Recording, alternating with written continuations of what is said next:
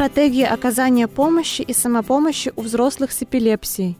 Эпилепсия поражает десятки миллионов людей во всем мире. Наряду с многочисленными клиническими испытаниями и обзорами лекарственных и других видов лечения есть исследования, в которых изучали более сложные комплексные стратегии. В обновленном Кокрейновском обзоре, опубликованном в феврале 2016 года, рассмотрели доказательства в отношении некоторых из таких стратегий. Александр Потапов из Казанского федерального университета перевел текст подкаста на русский язык и расскажет нам о результатах этого обзора.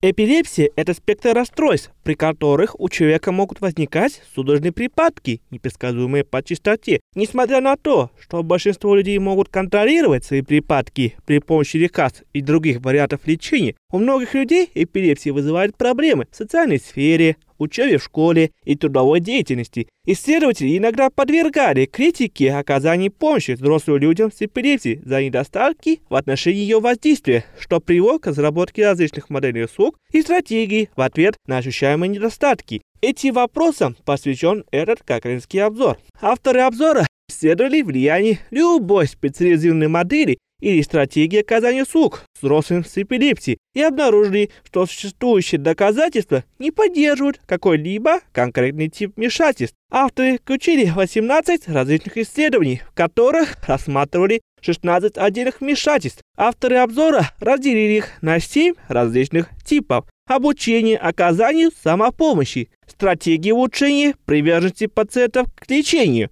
оказание самопомощи с применением скрининга, альтернативные модели оказания амбулаторной помощи, участие практикующих медсестер, специализированных в этой области, вмешательство, направленное на изменение поведения. И, наконец, использование клинических рекомендаций, руководств для улучшения качества жизни пациентов и качества оказания помощи при эпилепсии. В отношении вмешательств было различное количество доказательств в их поддержку, в то время как были исследования, показывающие некоторую пользу от обучения оказания самопомощи и участия медсестер, специализированных в области эпилепсии, другие типы вмешательств не выглядели такими многообещающими. Авторы обзора также обнаружили, что в некоторых из этих исследований были недостатки в дизайне, а сложность, комплексность их вмешательств означает, что любое воздействие, вероятно, будет изменяться в зависимости от того, где используется вмешательство.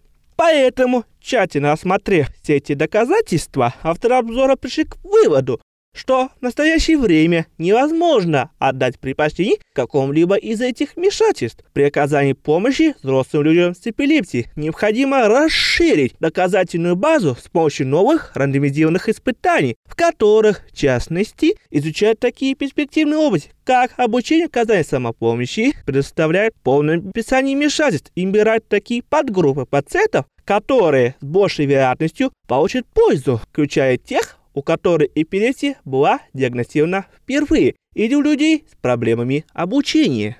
Если вы хотите узнать больше о существующей доказательной базе и следить за дальнейшими обновлениями этого обзора, когда будут проведены новые испытания, вы можете легко найти его в интернете на сайте Кокрейновской библиотеки cochrane.library.com. Просто зайдите на этот сайт и введите в строке поиска «Оказание помощи при эпилепсии» «Epilepsy Care Delivery».